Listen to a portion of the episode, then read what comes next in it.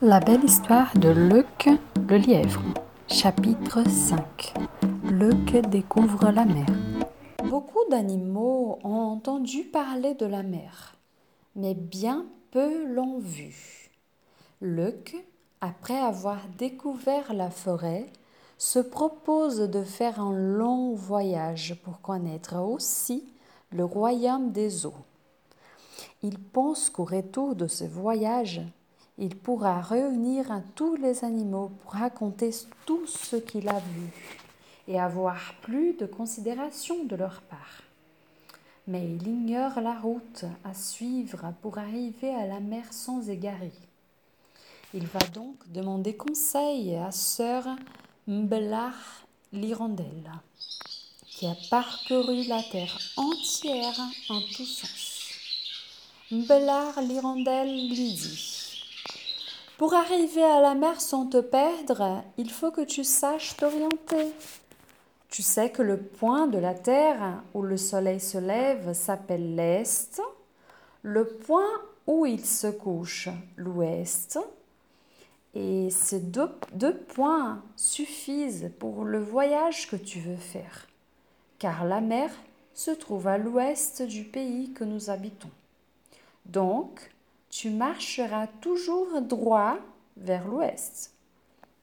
Le soleil sera ton meilleur guide. Et que faire quand il n'y aura pas de soleil? Puisque tu dois partir au mois de mars, répond Bellard l'hirondelle. Le vent d'est te guidera dans la forêt. Ce vent chaud et sec souffle en effet de l'est vers l'ouest. Ainsi pourras-tu suivre sa marche? Quant au soleil, en cette saison, il n'est jamais caché. Luc est très intelligent, mais il ignorait tout cela. Il pense que la science de Mbellard l'hirondelle est vaste. Si tu voyages la nuit, ajoute celle-ci, tu auras pour compagne et pour guide la lune et les étoiles. Dès ce soir, je te ferai remarquer certaines toiles qui se lèvent toujours au nord et d'autres qu'on aperçoit toujours à l'est. Merci, ma sœur, de vos précieux renseignements, dit Luc. Je saurai m'en servir. Je te trouverai peut-être là-bas, répond l'hirondelle. Car, bientôt, ce sera pour nous la saison d'émigrer vers les pays frais que baigne la mer immense. Au bout d'un voyage long et pénible à travers savanes, forêts et clairières, plaines, collines et ravins, Luc arrive devant la mer immense.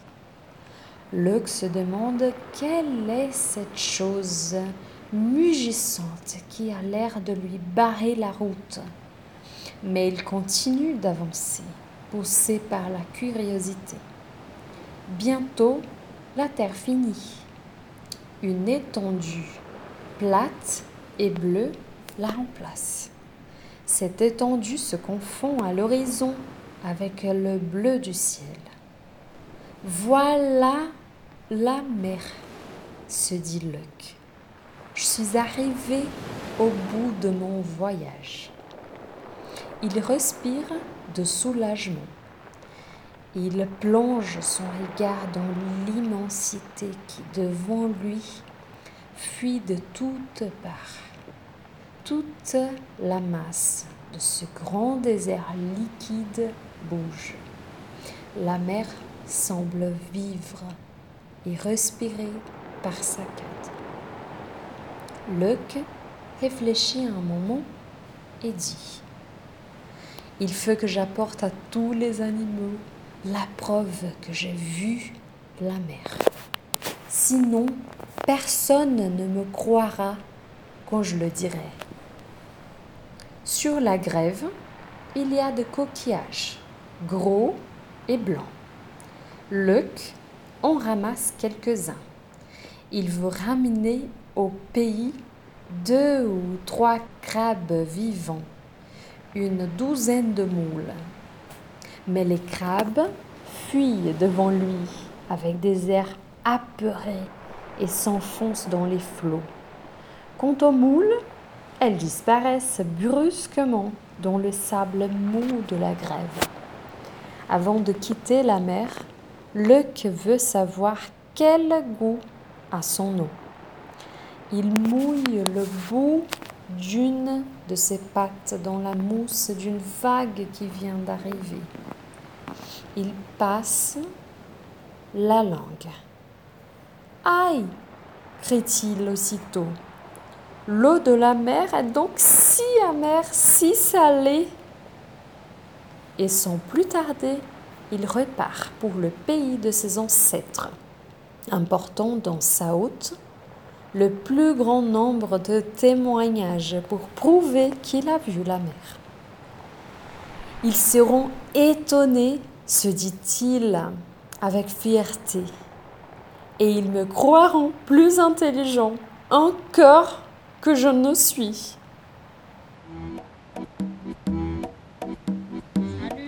À bientôt. Bonne journée. Bonne soirée. Et oui. Ciao. À la prochaine.